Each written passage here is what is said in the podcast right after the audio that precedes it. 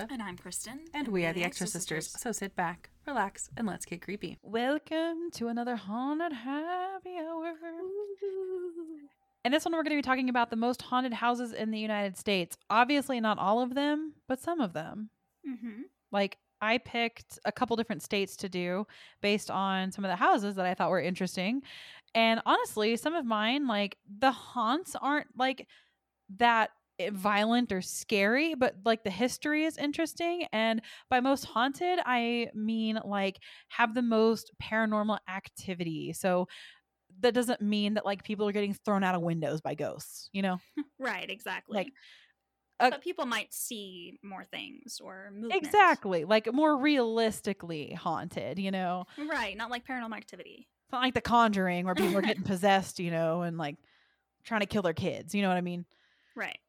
So a lot, and a lot of these, like a lot of mine, the longest parts of them are actually the historical part of them, which I also thought was really interesting because most of these super haunted houses were built like, I don't know, the dawn of the United States or when it was colonized, not like, you know, Uh, like same like I I went to a lot of stuff on, and if anybody's really interested, definitely check this website out. It's where I got a lot of my information. It's literally just haunted houses dot com, and you can literally search for a haunted house in the search bar and read about their whole history and the sightings that have that have happened. Some of them had pictures on there. It was really good, really detailed. Well, that's cool. I wish I had known about that. I just found basically a list that said the most haunted house in every state. And I picked like a couple that I found were interesting. And actually all of mine ended up being in the South. Oh, yeah. And I think it's just because like I'm from the South and mm-hmm. honestly, well, I guess Idaho doesn't count. I, I did. I do have one, one that's far away, but it's, it it's makes sense too, because the South and the Northeast, like that's what was colonized first. That's where he landed first. So it's the older stuff. So older stuff is almost always going to have more ghosts, more deaths, and especially the South, sadly, we have a lot of negative deaths down there. Mm, yep. Yep, yep, yep. So this first one I have is from Mississippi. I'm not the biggest fan. No offense. I'm not the biggest fan of Mississippi. It's a pretty ass backwards state. Bass ass backwards. Ass backwards. As far as the things that I believe in, but there's a, no, nothing's a lost cause, but it does have a lot of history, obviously. Mm-hmm. And there is this home in Mississippi in Vicksburg, and it is the McRaven home, and it is the most haunted house in Mississippi, allegedly. So I have a couple different things I'm going to read from. One is a blog of somebody who visited the house, and then the other one is just kind of an informational site about the McRaven house. So let's get into it.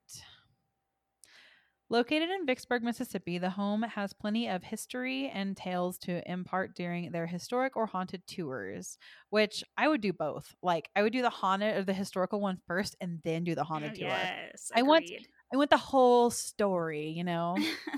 So whether you enjoy more about the early United States history or you want to hear more about the paranormal, you'll get a good tour either way.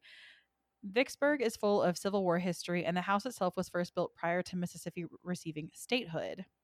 One of the most fascinating things about this house is its architecture. The house received two remodels before opening to the public in nineteen sixty-one, which is, I get, I know that why things happen, but like, I hate going into a place knowing that they remodeled some of it to show it to the public. And I'm like, no. Yeah, agreed. Now, some of the remodels were not done to show to the public. They were done by people that lived there, but sometimes, mm-hmm. yeah. Each of the remodels added new sections to the house, leaving the old ones untouched. However, the final amendment, a Greek Revival facade, was later changed by the same owner to add Italianate face, which featured Vicksburg pillars, a popular choice in the town. The McRaven house was built in seventeen ninety-seven, when John Adams had yet to take over as the second president of the U S It began as a two-brick home with a bedroom over a kitchen. The builder was a highway robber named Andrew Glass, and he became the first ghost to haunt the McRaven house. Interestingly enough, the second owner was a sheriff by the name of Stephen Howard, and he had he added a bedroom, a stairway, because the previous version had a removable ladder to avoid ambush, a two-story covered porch, and an enclosed patio in eighteen thirty-six. The expansion was done in the Empire period, and artifacts from each period remain in the appropriate sections of the house. The most active spirit in the house is Howard's wife, Mary Elizabeth, and she still has her personal items in the home. And the final change came in eighteen forty-nine. It included a parlor, a men's changing area, a master bedroom, and a flying wing staircase. There are traditionally two kinds of tours, like I was saying. One is history, and the other focuses on the haunting. And there are at least three known apparitions in the house, including Mary Elizabeth, Andrew Glass, and the most recent builder, John Bob, who met his end at the hands of Union troops one year after the Vicksburg siege of McRaven. Adding to the legend of McRaven being haunted, at least five occupants have died in the house, and former owner John Bob was murdered just outside its premises. So, like I was just saying. It's also very likely that a few Confederate soldiers died on the property during this time, as it was used as a field hospital. Reports of ghostly activity are said to be spread throughout the house, but the center of activity seems to be in the middle bedroom upstairs, the room where Mary Elizabeth Howard, aged fifteen, died during childbirth. Jesus. Her ghost is believed to be responsible for the bedside lamp in this room, which has been reported to turn off and on, seemingly at will. In the time before Leyland French bought the house and started living there in nineteen eighty-four, the previous owners who didn't reside in the home were frequently awakened by calls in the middle of the night telling them the lights at McRaven had come on.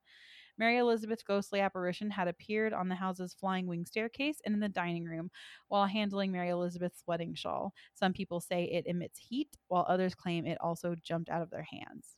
Jesus. Yeah. McRaven owner Leland, Leyland French once saw the ghost of former owner William Murray on the staircase, and after realizing who it was and the fact that he is dead, a frightened French ran upstairs to the Bob bedroom and locked the door. He later called a local priest and had the house blessed. The spirits of Ella and Annie Murray are also said to roam the grounds of McRaven. And Ghost Adventures has also been there, but I'm pretty sure this is true for most of the houses on my list, since they're yeah. considered the most haunted houses in the States. But Ghost Adventures goes everywhere. That show's been around for so long that they've probably been... Exactly, exactly. To all these places. So... Yeah. Well, that was a cool one. Yeah. They I get cooler. It, I love that it was a robber and then a sheriff, and that there was a removable ladder, which just... makes sense for a robber. That was great. I was like, you're not getting up here. No. Exactly, exactly. He knows. Okay, the first one that I'm going to start off with is also in the South. We're moving over to Louisiana for this one. And this is Myrtle's Plantation. The story of Myrtle's Plantation began as a consequence of the failure of the seventeen ninety-four Whiskey Rebellion. The leader of the rebellious short-lived movement was General David Bradford, who was a wealthy judge and whiskey trade businessman from Washington County, Pennsylvania. Of course, when the Federal Army came looking for him, he skedaddled via a boat, boat ride down the bayou, Sarah, Louisiana. That was still under the control of Spain at the time. Luckily for the good General Bradford, he had applied for Spanish land grant in seventeen ninety-four and had received this large parcel of six hundred fifty acres, to be exact, through a Spanish official. It was a perfect place to build a new plantation house in the sleepy little town of Saint Francisville, avoiding jail time and family shame. He was well liked by the people here who knew him from his whiskey trade business in New Orleans area and had proven to be an honest trader. He named his beautiful plantation house Richland. Fortunately for him, he was pardoned by President Jefferson, but continued to live out his days here with his wife and daughter until he died in eighteen oh eight. In eighteen twenty-six, his widow sold Richland to the family's son-in-law, Clark Woodruff, who had married their daughter. He also was a lawyer who rose to prominence. Unfortunately, he liked to have a slave chick on the side. His wife and very young daughter and son moved into this lovely Richland plantation house. Not too long after the family moved in, the story that was told was that his wife caught yellow fever and died. The other story concerning the death of his two children isn't told, as it is tragic and maddening at the same time. Missus Woodruff was probably weakened by their passing and didn't have the strength to fight off the yellow fever. Apparently, a slave house servant by the name of Chloe, who was his slave chick on the side until he ended it, had her ear cut off for misbehavior. To get back at Clark Woodruff for dumping her and maiming her, Chloe made a birthday cake for Clark's eldest daughter, Cornelia. She added some poisonous oleander berries. They ate the cake, and both the Woodruff children, Cornelia and James, died. Chloe had a painful ending. Missus Woodruff died of yellow fever soon after the children died, weakened by grief. In eighteen thirty-four, Clark Woodruff sold the estate to Ruffin G. Sterling, who saw the possibilities in this old house. The Sterling clan was a wealthy family of the first rank in Louisiana society. They owned several other plantations and also had a townhouse in Natchez, when they wanted to escape country life. Ruffin began and completed an ambitious plan with many renovations to bring the home into the mid-nineteenth century with great success. He renamed the plantation, calling it the Myrtles. In eighteen fifty-four, Ruffin Sterling died, and his son Stephen Sterling inherited the property. Stephen's daughter, Sarah, and son-in-law William Winter and their children lived in the plantation house from eighteen sixty to eighteen seventy-one. When their little girl Katie caught yellow fever, Mister Winter brought a servant from a neighbor by the name of Cleo, who was a voodoo priestess, desperately looking for a cure. She came and earnestly said her healing words, but little Kate died the next day anyway. Her father, Winter, not known for controlling his temper, blamed the voodoo ceremony performed and hung Cleo from a tree in the front yard. William was murdered suddenly by an unknown assailant, a person seeking revenge, perhaps from an incident re- resulting from Mister Winter's rash temper. The Sterling family carried on and managed to hang on to the property, even through Reconstruction taxes. The property finally left the family entirely in eighteen ninety-four. From eighteen ninety-four through the early nineteen seventies, a variety of owners enjoyed living here. When it was put back on the real estate market in nineteen seventy-four, this historic home was a bit of a creaky fixer-upper opportunity. Stephen Saunders and his wife saw the beauty of this structure and bought it in nineteen seventy-five, with great restoration plans for this gem of a plantation house. They filled out the N R H P form and were able to register the Myrtle's Plantation as a National Historic Property in September of nineteen seventy-eight. Other owners followed, doing their best to maintain this unique home. It never again became a fixer-upper opportunity.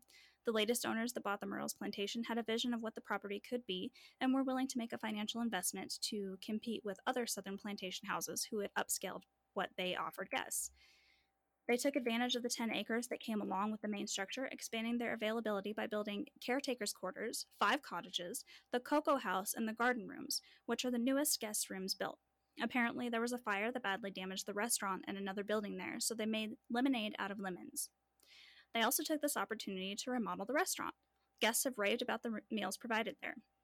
Reading the reviews, guests have also enjoyed their experiences and all that is offered at the Myrtle's Plantation. The spirits who reside here also appreciate all the work that was done and sometimes can't resist having a little fun with the gle- guests or show their hospitality. I also have a list of the spirits that show up there. So we have the spirit of Chloe.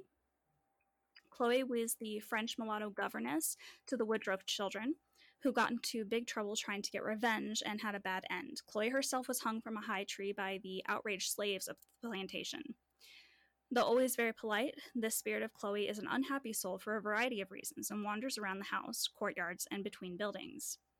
Her apparition has been seen by many people, as she isn't shy about appearing. She was always in an intense mood, intent on reaching her goal. Her apparition was caught by an insurance photographer that is on a postcard for sale at the Myrtle's Plantation gift shop. Experiences have happened with Chloe. Her activity suggests that Chloe is looking for someone. She is described as being a green turbaned black woman who wanders around the mansion during the night and has been known to wake visitors by lifting the mosquito netting around the bed and looking intently at the bed's occupant, and then goes away disappointed. A former owner of the Myrtles had to face an encounter with Chloe, who awakened her and at first was scared as Chloe looked intently at her, then seemed disappointed as if she was looking for someone else. Chloe was decked out in a flowing gown and turban. However, after living in the mansion for a while, this former owner enjoyed having Chloe and the other ghosts around and thought they were really quite friendly and civil with traditional Southern manners. As long as they have manners. You know, we all have standards. You Southern people. I... The two spirit girls. They are thought to be Cornelia Woodruff and Katie Winter. Two little blonde girl spirits have been peeking in the windows. Both of these spirit children visited a startled rider by standing at the foot of his bed. These two little blonde girls are seen playing on the va- veranda. Bed mischief, possibly by James Woodruff, another unknown unseen little rascal that could be the spirit of James Woodruff, who apparently likes to bounce on the beds that were just freshly made. Fortunately, another apparition of a young woman, perhaps Chloe, dressed as maid, follows this mischief maker around and quickly smooths the wrinkles caused by all the jumping. No harm done. No harm done. Yeah. I mean, she's just having fun. Exactly. Priestess. Exactly. Priestess Cleo at work. Inside a bedroom, a spirit of Priestess Cleo tries in vain to save little Katie with chance and with something she holds in her hand, perhaps trying to stop her own hanging or have some peace about this feud mm. failure. She also tries to forget the wrong done to her by Mister Winter, which must make her restless. She has appointed herself to be the helper in the Myrtle's Plantation, perhaps to make up for her failure to cure. She defended the property against the Ghost Adventure trio, giving them some intense experiences. See them Ghost Adventures motherfuckers again? Zach Bagans going places he's not... Sm- He's exactly. such a douche. I know, right? That being said, I wouldn't mind going to his haunted museum in Vegas. Yeah. Yeah. But then it sucks because you don't want to support that shit, but also you're interested. Yeah, I get it. But also he has a sick collection. Exactly.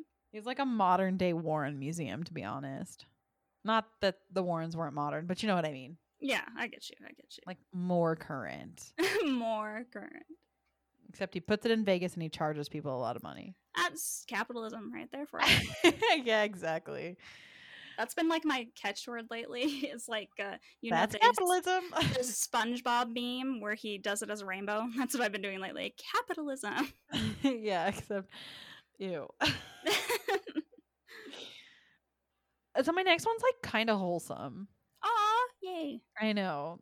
So this is the Littlefield House in Austin, Texas. Because I had to do Texas. like Of course. I didn't do Colorado. I did Massachusetts, so you're good. I did.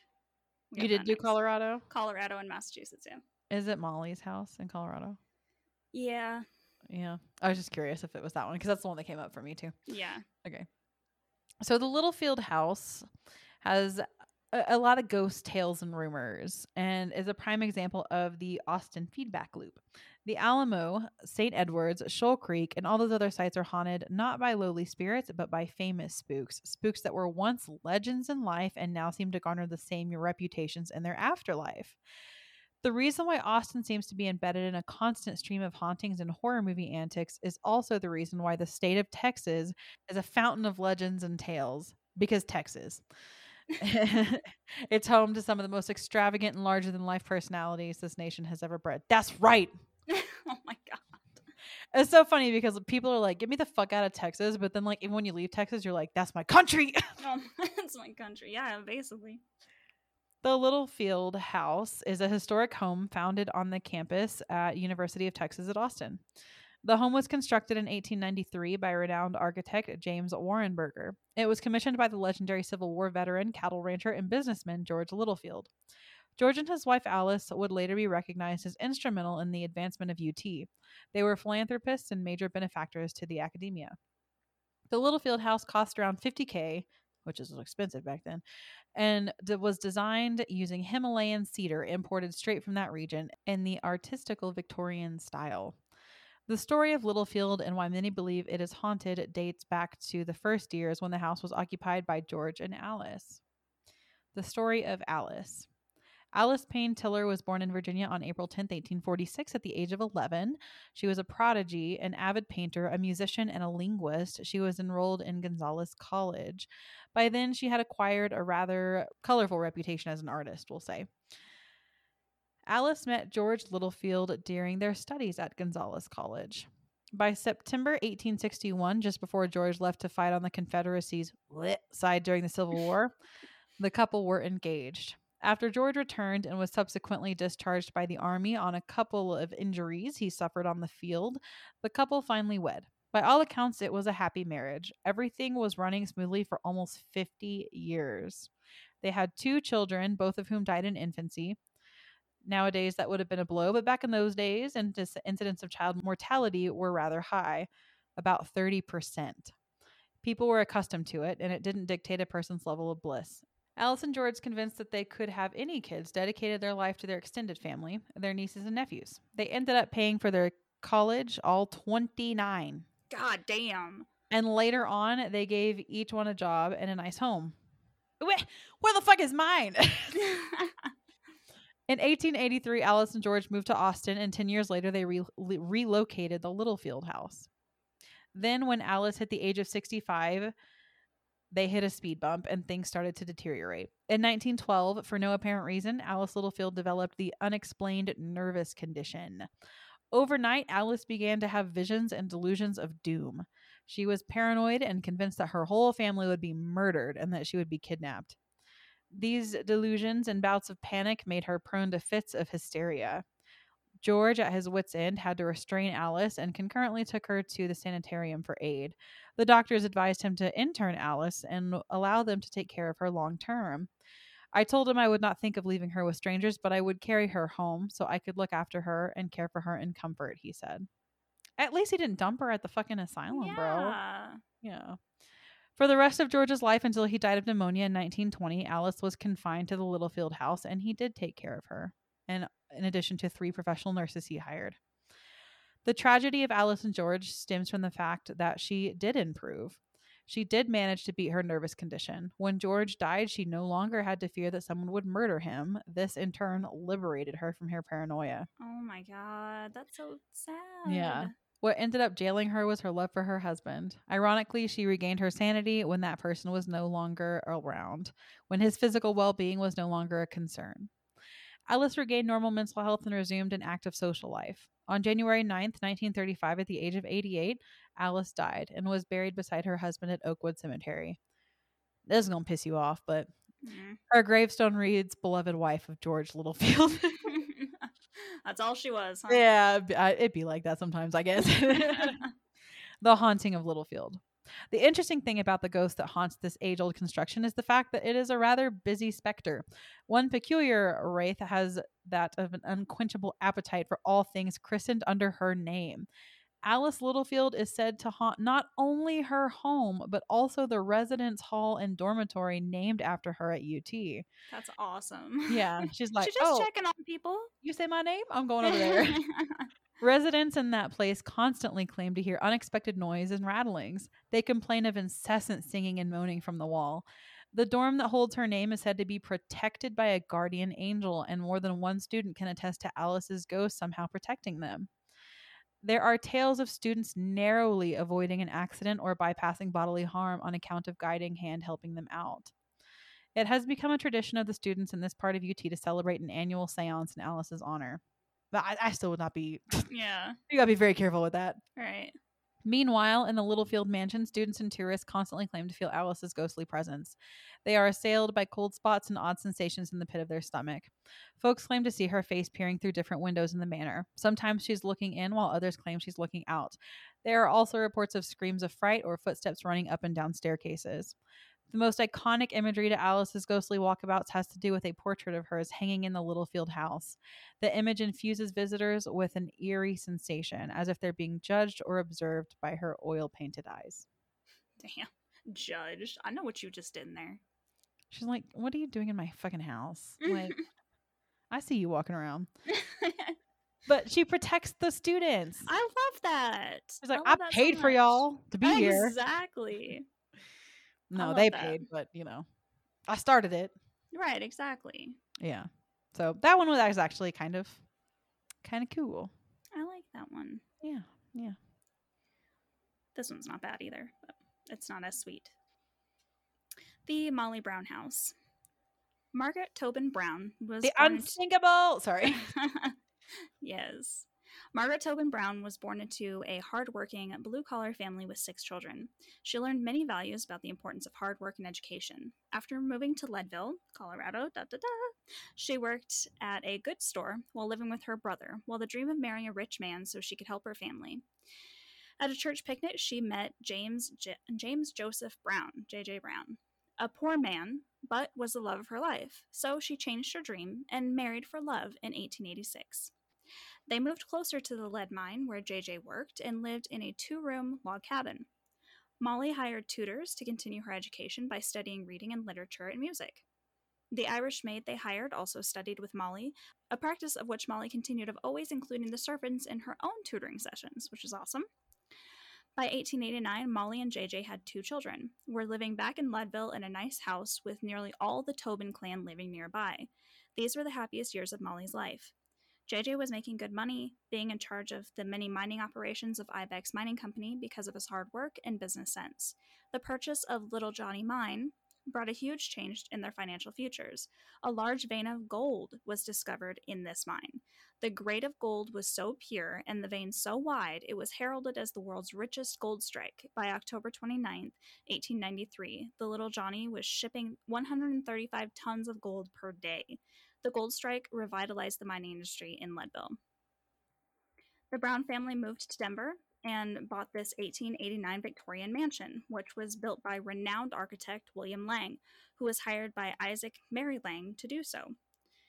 Molly and J J were giving people and shared their money with charities and did a lot of good works in both Leadville and Denver. This was just the beginning of her life of serving others less fortunate, for she believed that money was a tool for helping others. By the end of her life, Margaret's life of humanitarian and philanthropic service and her never-ending spirit were well recognized. Her marriage ended with J J in nineteen oh nine, but they remained friends. It was hard for J J to be married to such a dynamo. She became active in social causes like raising money for juvenile justice system, became involved in the Red Cross, went over to France during World War One and helps the people there through an organization called the American Committee for Devastated France. When the marriage ended, Molly Brown spent less and less time in Denver and decided to rent out their house to various families for many years until the Great Depression, when she was forced to turn the house into a boarding facility.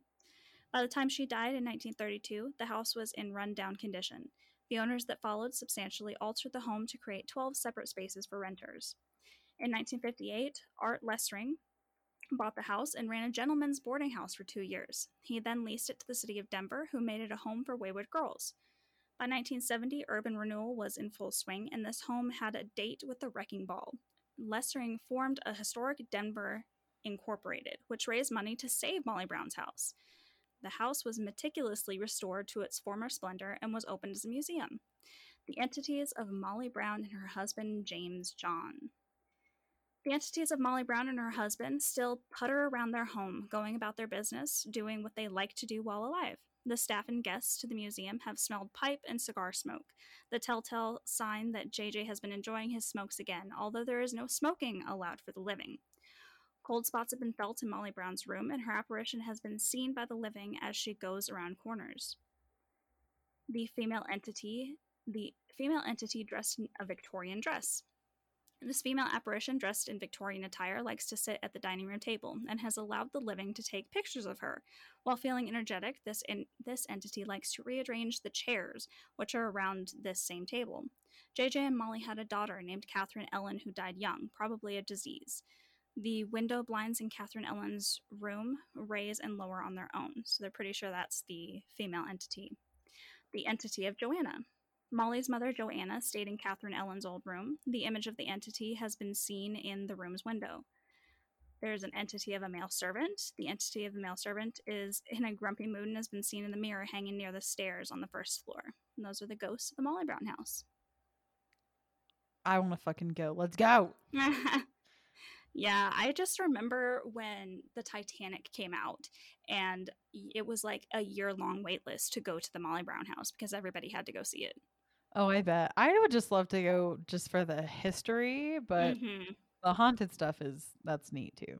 Agreed. There's not the Titanic, but there's actually a movie. I think it's just called Molly Brown or maybe The Unsinkable Molly Brown, but there is a movie in the nineties, eighties, nineties that had her actual story of like them finding the gold, and her husband put all of their money, their cash. He didn't think it was safe to put in a bank. Like, yeah, no, Depression time period, stuff like that. And he put it in their stove. Or no, she, sorry, she didn't think it was safe. So she was like hiding it in her beds and put it in the stove, and he came home drunk and lit it on fire. All their money. Oh my god. Thank god they were selling so much gold. Like, they made it back, but yeah. God. Why would uh-huh. you set anything on fire, first of all? Just, I'm drunk and that sounds fun! Right. Yeah. God. Well, I mean, he, she hid it in the, like, honestly, it's her fault. She hid it in the stove. He came home just wanting to light a fire. Oh, lit that okay. shit up. Yeah. I was thinking, like, somewhere else. Yeah, okay, that's fair. Yeah. And then she's like, you lit our money on fire, and he's like, I lit the stove. exactly exactly I didn't do shit. All right, this next one is from Florida.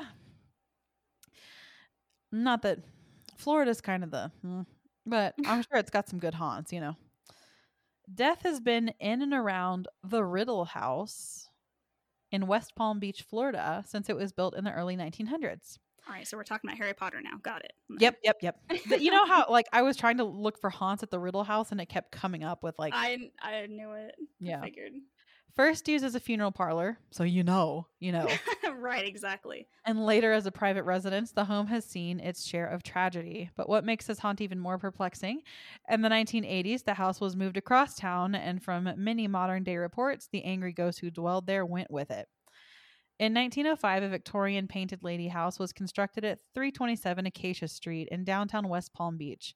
Originally called the Gatekeeper's Cottage, the building served as a home to the overseers of the Woodlawn Cemetery across the street.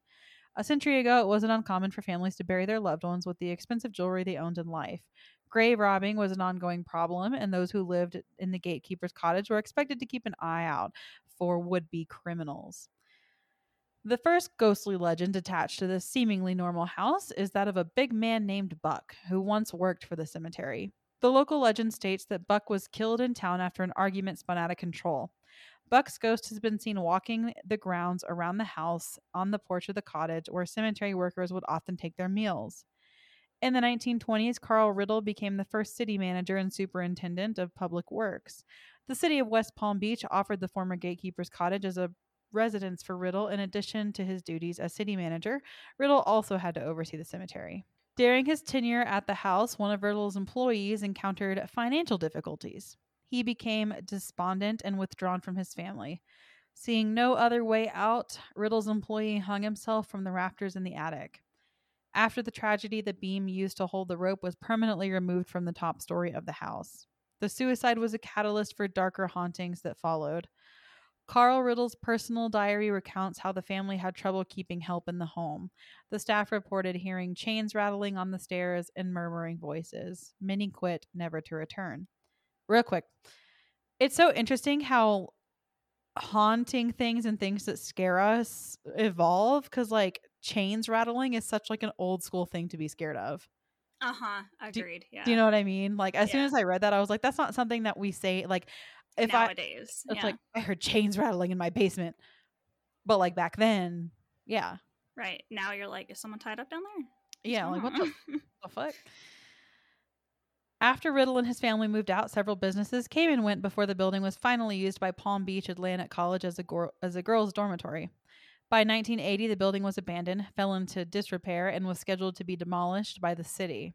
But fate had other plans. The city donated the building back to John Riddle, the nephew of Carl, and he donated the, the building for preservation. The house at Acacia Street was dismantled and moved to Yesteryear Village to go on permanent display. During the reassembling of the Riddle house, the dark haunting inside reared its head again. When returning to work in the mornings, carpenters would find their tools thrown from the attic onto the grounds below. Third floor windows would also be found mysteriously broken. At one point, reconstruction had to stop for six months because the workers were so shaken up they would not return to go inside. During yeah. the yeah, during the private unveiling of the Riddle House in Yesteryear Village, two unexpected guests. Sh- this one is so weird. I want to. I would like.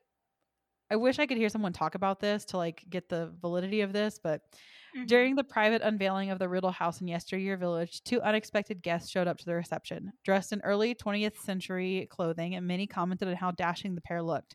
Those in attendance assumed the couple to be actors.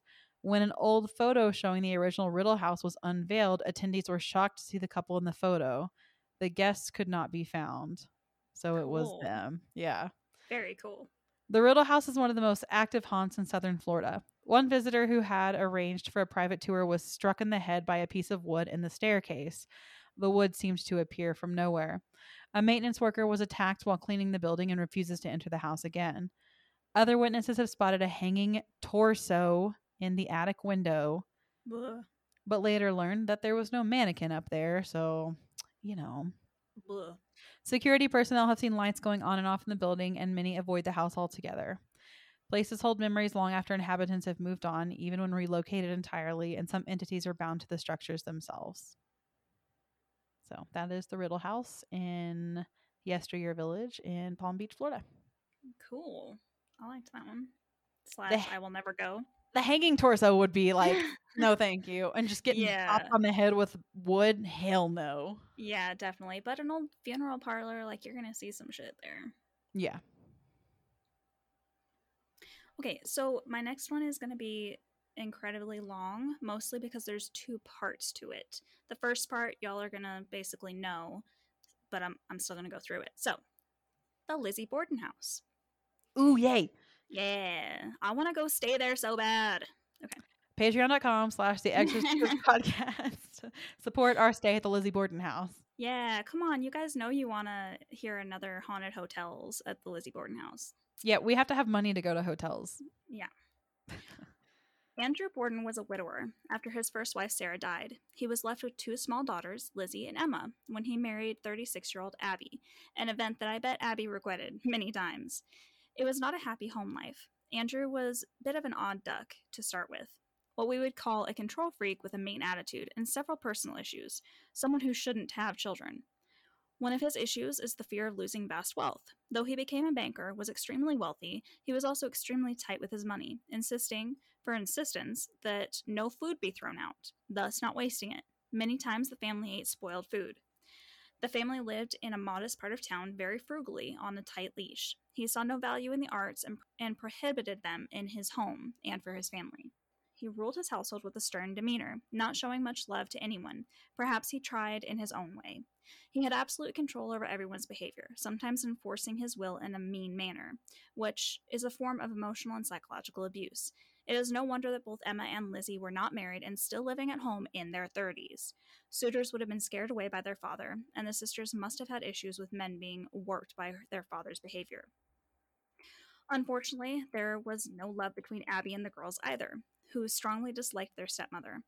Abby was stuck in a marriage of convenience for years to a pill of a man and saddled with the responsibility of raising two stepdaughters with bad attitudes who weren't her own. The daughters were raised in a rigid, overbearing atmosphere, probably transferring all their unhappiness that they had for their father onto a more likely scapegoat, Abby. What a dysfunctional family. They really needed family therapy in a time when there wasn't such a thing. To make matters worse, according to researcher the late Arnold Brown, who wrote a book on the subject, reports that an unbalanced young man who claimed to be Andrew's illegitimate son, William, shows up late in the game and demands to be recognized as an heir. Abby was very angry and upset, so Mister Borden changed his will, either to leave his money to Abby's family and or to leave his money to charity. Uh-oh, this would leave Lizzie, Emma, and the supposed illegitimate son, William, not in line to inherit anything. Around nine a.m., on the morning of August fourth, Abby, their maid Maggie, and Lizzie were in the home. Mister Borden had gone to the bank. Maggie was downstairs washing the windows. Abby went up to the guest room on the second floor to stra- straighten the room, for they had a guest the night before, the late Sarah's brother, John Morse, another odd person with peculiar reactions. Some sometime between nine and ten in the guest bedroom, Abby's killer pulled the window shade and lunged at Abby, who whirled around to face her killer. The hatchet landed in her forehead, and she crumpled face down on the floor next to the bed. Her killer finishes her off by either straddling her body or sitting on her back to deliver the other nineteen blows. Meanwhile, Maggie supposedly went up to the third floor to rest. Mister Borden came home for lunch a bit earlier because he didn't feel well. He lay down on the couch. His killer slipped through the dining room and attacked him with the hatchet from behind. Mister Borden didn't see it coming. The hacking stopped after eleven blows, after the hatchet handle broke off because the blade was caught in his skull. What was thought to be the murder weapon was found downstairs in the basement. It fit perfectly into the cuts made, made in Andrew's skull. Years later, forensics experts were able to determine that the same hatchet blade made the rips in Abby's headscarf. The number of hatchet strikes on the bodies suggests that these murders were a crime of passion and hate, pointing to a family member with built-up anger and rage, or perhaps an unbalanced person, ready to vent their emotions through murder. Most think that Lizzie did it, though some say that Lizzie and William were in cahoots and planned it out together. What a pair. Speculating, perhaps Lizzie killed her stepmother while William did in who he thought was his birth father, Andrew Borden. William didn't handle rejection well. Or another theory is that William did both murders, though most of the evidence points to Lizzie. Supposedly, Lizzie found her father dead on the couch. She said that she told Maggie that father is hurt and sent her to fetch the doctor and a neighbor. Dude, he had a fucking hatchet in his skull. Father is dead. Yeah. Like the big dead. Dude, like a doctor ain't gonna do nothing. Her demeanor in front of the police was calm, unemotional, despite finding her father and stepmother dead, a big red flag to police. When they asked her, "Where's your mother?" she coldly replied, "She isn't my mother, she's my stepmother." She was arrested days later when her story about what happened kept changing. Lizzie was charged with thir- with three first-degree murder counts for her father, her stepmother, and another murder charge added for killing both of Andrew and Abby. After a ten-day circus trial, Lizzie was found not guilty because of a lack of hard evidence tying her to the crimes, and no witnesses came forward to link her. The jury was not willing to send her to death to the death house on what was presented in court. The circumstantial evidence wasn't enough to convince this jury of twelve men that this timid, demure, obedient woman, Lizzie Borden, was capable of these vicious killings. Hindsight expressed by the Monday morning quarterbacking people in our era have come to the general consensus that the police investigation, police practices, and the prosecution dropped the ball in this infamous case in gathering evidence, questioning witnesses, and paying attention to details. Number one. Unfortunately, these killings were done in an era when sealing the crime scene wasn't done, and the killer or killers had plenty of time to dispose of bloody clothes and other key pieces of hard evidence that would tie the killers to the murder. Number two, the police perhaps should have stepped into the maid a little harder in interrogation. The Borden family's maid, Bridget Maggie Sullivan, was a young Irish immigrant with terrific hearing, and I bet she could hear the murders taking place, as sound travels well in Victorian houses, especially small ones. One could speculate that she was paid off, not to tell what she knew. One possible scenario, perhaps she heard the sounds of Abby's vicious killing on the second floor above the first floor where she was washing windows. Sounds travel in Victorian homes. If she did, she probably ran up the stairs to see what had happened. After agreeing to keep her mouth shut for money, she retreated to her third floor bedroom until Andrew was murdered as well. She then did what the killer advised her to do, go for help. One source claims that years later, when Maggie thought she was on her deathbed, she summoned her best friend via a letter, asking her to come so that Maggie could tell her a burdening secret about the Borden murders. Maggie, it seemed, wanted to get something off her chest before she met her maker. When her friend arrived, Maggie was feeling much better and thought better of revealing a truth long kept hidden. She died without telling what she knew, perhaps damning evidence. She had to live with the guilt that she held back vital information, letting a killer slash killers escape justice, and that she could have saved Andrew's life if she had just acted. Three, they failed to follow up, follow up on clues. After receiving a rather odd letter from William that sort of confessed to the crime, the police didn't follow up and bring William in for questioning. William was probably seen as being mentally off-balanced and was just trying to help Lizzie. He hung himself about eight years after the trial, suggesting that mental illness got the better of him, or perhaps a guilty conscience. After spending ten months in jail, Lizzie was freed after the acquittal. However, she was found guilty in the court of pl- public opinion. The townspeople of Fall River believed she was the murderer and shunned her.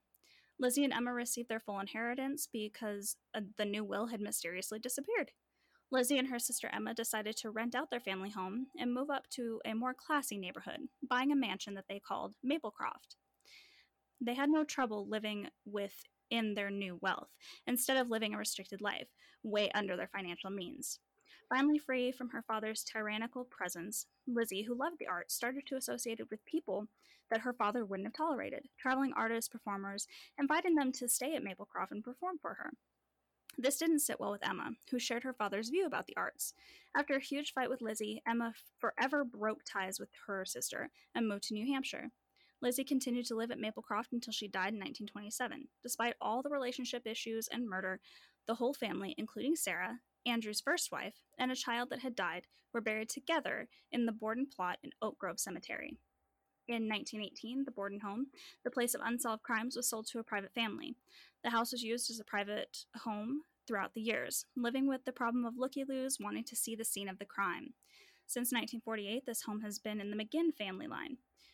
When the McGinns inherited the Borden home from a grandmother, they decided to take advantage of people's curiosity. The McGinns renovated and restored the mansion to look just like it did when the Bordens lived there. They set the antique-era furniture up exactly the way it was on that infamous day in August. In nineteen ninety-six, they opened it up as Lizzie Borden Bed and Breakfast, hoping to get members of the public to pay and stay and look around, finding a way of making a long-time annoyance into a way of making a living.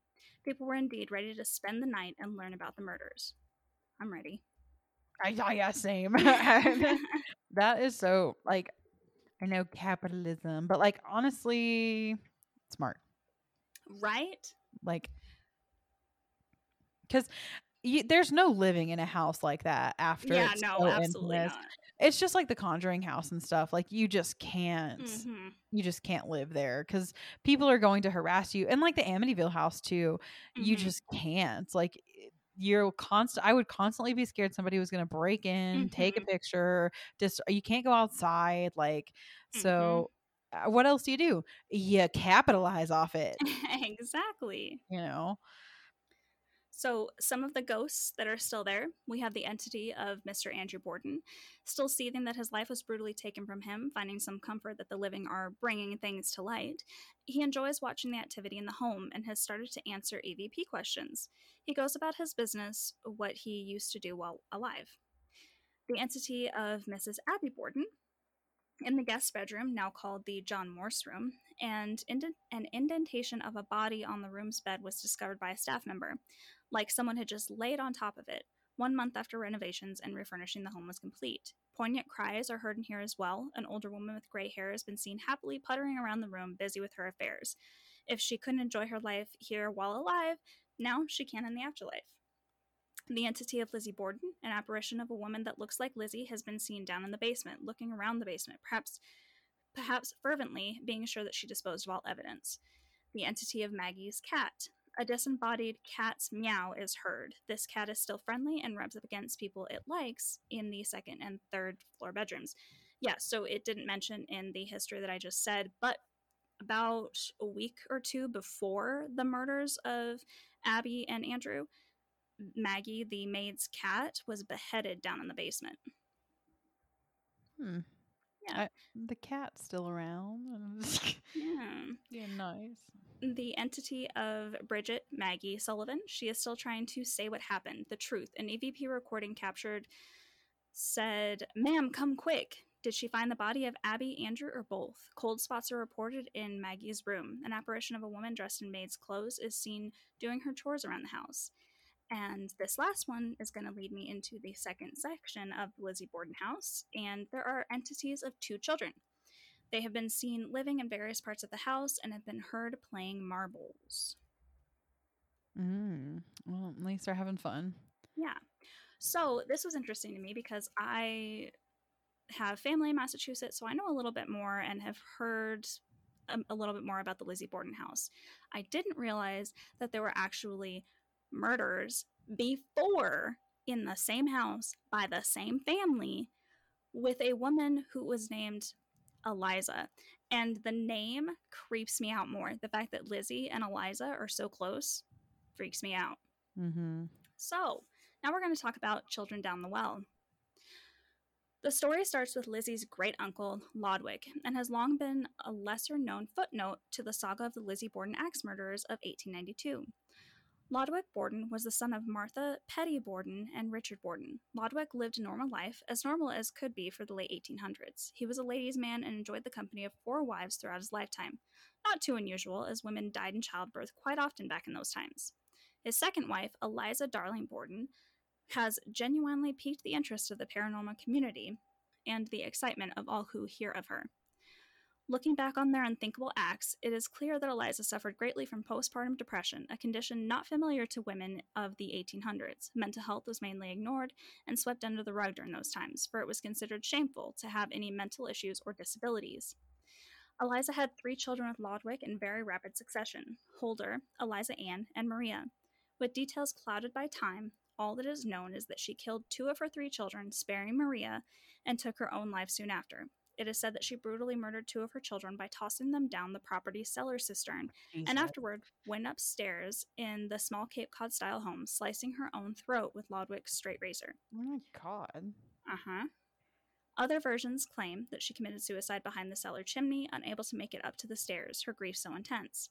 Even worse, in order to finish the deed, Eliza would have had to spend a reasonable amount of time drowning the children in the cistern, or even just throwing them in, their tiny bodies unable to escape, and soon drowning after exhaustion set in. It's even thought that Eliza's husband Lodwick committed suicide shortly after the ordeal, unable to deal with what his wife had done and the loss of his children. This left Maria to deal with the world on her own, and one can only hope that she did not grow up knowing of the horrors her mother had done. Lesser-known entities. Paranormal investigators who visit the Lord Lizzie Borden home today make extreme attempts to contact the spirits of the murdered children, who died so many years before Abby and Andrew Borden. Their tragic demise caused by a hatchet in August of eighteen ninety-two. Guests of the now Lizzie Borden bed and breakfast leave small toys for the ghost children in the guest rooms and claim that they hear children's laughter and sounds of play on the second and third floors of the B and B. Tragedy runs rampant in the Borden family, and it has endured for so long due to Lizzie Borden's acts and her trial in eighteen ninety-three. Lizzie herself was carefully examined to determine if she were mentally competent and able to stand trial to be held accountable for the crime she had committed. Questions were asked about her sanity and the mental state of the Borden family in general. Of course, the prosecution brought up the topic of Eliza Borden and her unfortunate children, and was introduced as a possible source of inherited madness. The defense quickly shot down this claim, as Eliza was only a Borden through marriage, her bloodline not coexisting with the Borden clan. Mentions were also made of made that one surviving child, Maria Borden, was alive and flourishing in the city with her children. Another strange fact, Maria Borden's husband, Samuel Hinkey, was a boarder at the Borden house in eighteen fifty when Maria was just a young girl of five. Samuel was eighteen at the time. The two wed on October third of eighteen sixty-six. An age difference of such intensity was expected back in those times, but it's bizarre that he unknowingly became a part of the house's tragic history, not knowing what would occur there. Mm. I think the fact that it's two deaths, both caused by a Lizzie Eliza, that creeps me out. That makes me think of like a family curse or something. Uh, yeah. Yeah. There's some bad shit there. Maybe it's a portal yeah. of hell. Right? You never know. I'm saying. I mean, I know that they have, there have been documentaries to make connections with Lizzie Borden and like Satan worship or curses and stuff like that. And I was just like, ah, whatever. They're just... They're so excited about Lizzie Borden, and it's just a cool idea. I didn't realize that there was about the murder before then. That brings another level to it. Yeah. Like, I'm surprised there's been nothing after, but yeah, they got what it needed. Right? So I have two more, and then I think that wraps it up. So this next one is The Haunting of Rhodes Hall in Atlanta. Atlanta, Georgia is caught between traditionalism of its architecture and progressiveness of its present. The infamously haunted Rhodes Hall prevails as a testament to the different kinds of legacy. Built in nineteen oh four by staunch supporters of the South, Rhodes Hall is a stunning architectural marvel that serves as a reminder of the city's dark past. The house itself has remained largely untouched by time, and every piece of furniture and decor remains intact, which is so cool. Like, yes. Fuck these people, and I'll get into why in a minute, but also the fact that it still stands as it did is pretty cool. But it does have some really shitty stuff in it. Mm. Scariest of all, the original owners are still there. When designing the blueprints for where he and his wife were to spend their lives, millionaire furniture tycoon Amos Giles Rhodes spared no expense. Rhodes ordered his new abode to be carved with granite harvested from Stone Mountain in an equally ominous Romanesque revival style. To top it off, Rhodes also outfitted the home with three hundred light bulbs, giving it the appearance of a glittering fortress made of stars. Rich people, am I right? The home is formidable with sweeping stone archways, immaculate landscaping, a windowed turret that looks as though it was plucked straight from the Middle Ages. Amos and his wife Amanda moved into the estate in nineteen oh four and quickly began filling it with rare and expensive furniture. The interior is lavishly decorated, featuring ornately carved throne-like chairs, golden chandeliers, massive four-poster beds, and a fleet of stone angels keeping watch. Jesus. Worst, yeah. Worst of all, the Rhodes installed a sprawling stained glass mural depicting the rise of the Confederacy. Mm, of course, they did. The it gets bleh. The mural stretches across three panels and features a portrait of Nathan Bedford Forrest, former Grand Wizard of the K K K. Amos and his wife were beyond thrilled with their new home and referred to it only as the dream. In nineteen twenty-seven, Amanda passed away inside the house and was shortly joined by her husband in nineteen twenty-eight. Following their parents' passing, the Rhodes children deeded the home to the state of Georgia. From nineteen eighty-four to nineteen ninety-two, a haunted house attraction held inside the mansion drew thousands of visitors. Little did they know their experiences may very well have been real. Looking at it today, the massive Peachtree Street estate looks out of place, backed by high-rise office buildings and the blur of hundreds of cars speeding by. But thanks to the Georgia Trust, a historic association dedicated to preserving its architectural history, Rhodes Hall isn't going anywhere.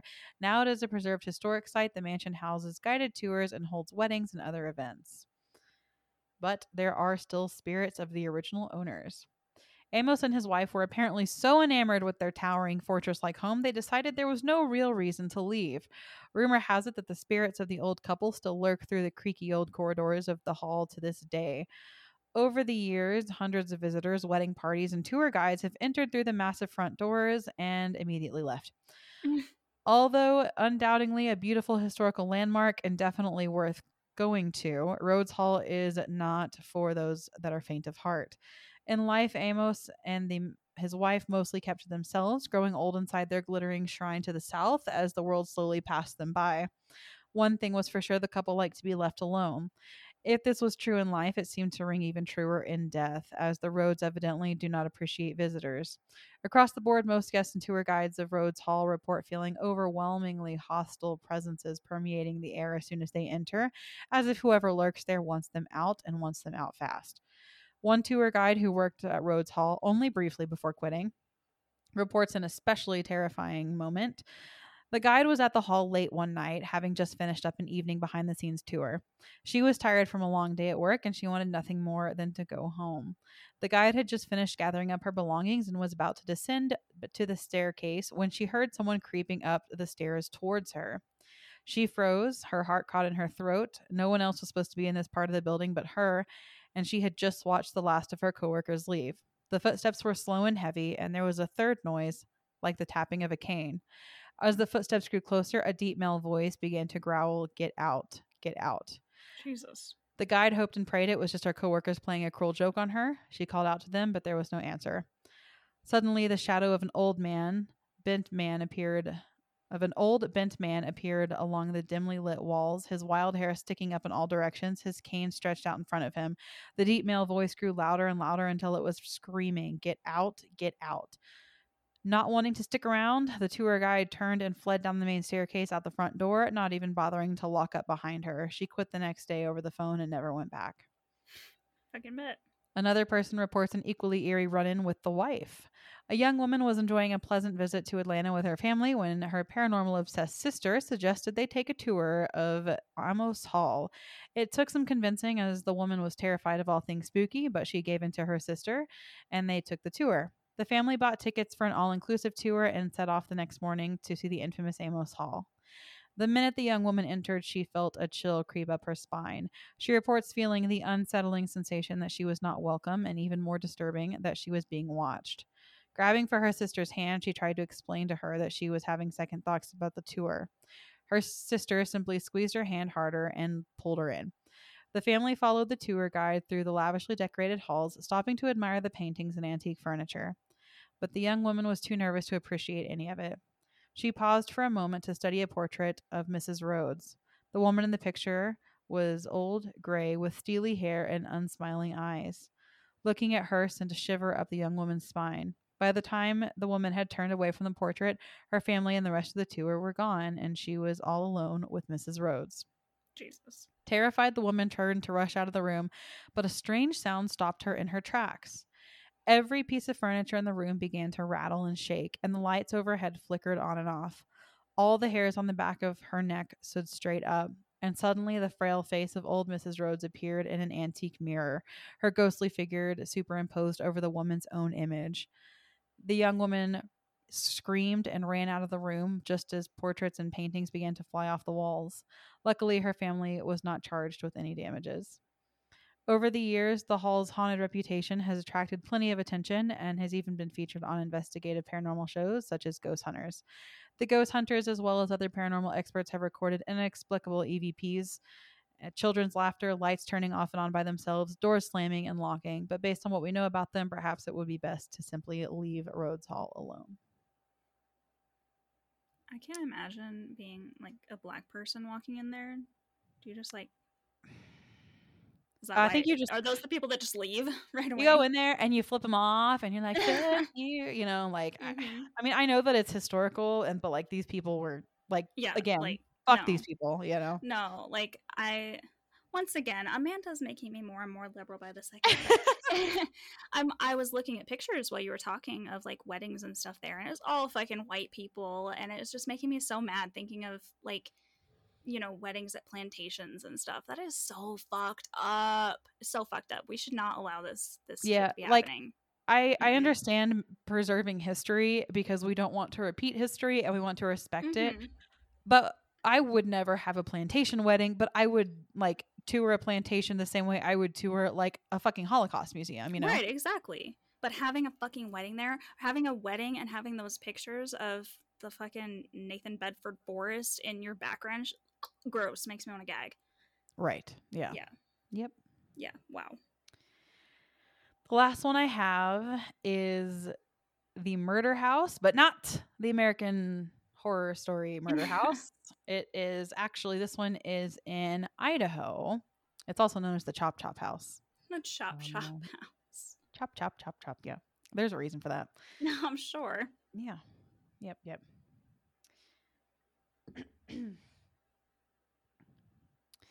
In Boise, Idaho, there is a house referred to as the Murder House. Some even refer to this place as Chop Chop House in reference to the terrible things that went down here so many years ago.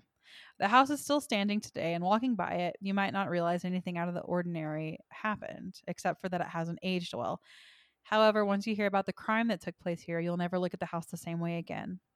On June thirtieth, nineteen eighty-seven, eight oh five West Linden Street was the scene of a terrible murder. The crime may be over thirty years old, but that doesn't make it any less harrowing. The story goes that three men got into a fight on that summer night. One of the men, Preston Murr, was shot in the shoulder as a result. He attempted to run away from the t- other two men. Murr ran up to a neighbor's house and banged on the door. The neighbor did not come out, but he did call the police. Unfortunately, the police didn't show up until way later, after it was too late. The fuck are you good for then? Sorry. I just, right. Don't call the cop. Like, they're not going to help you. The next morning, the neighbor had to call the police for a second time. When the police showed up, they discovered trails of blood on the street and blood smeared across the neighbor's door. The blood gave police reason to obtain a search warrant and enter the house where the neighbor heard altercation coming from. Once inside, the police discovered a horrid crime scene of Murr's murder. The two men had dragged Murr back after he escaped and fatally shot him. Then, in an act of excessive brutality, they dismembered the body in order to dispose of it. The men drove out to Brownlee Reservoir near the Oregon and Idaho border to dispose of the body. The body wasn't recovered in the reservoir until a week later. However, the two men, Darren Cox and Daniel Rogers, were immediately apprehended and charged with murder. To this day, it is unclear why the confrontation between the three men even broke out.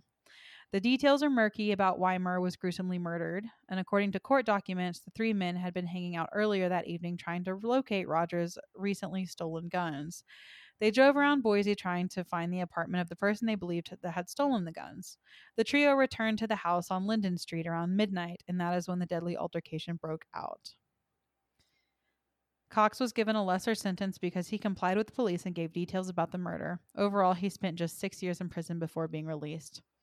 The jury deemed Rogers guilty of first-degree murder, and he was sentenced to life behind bars.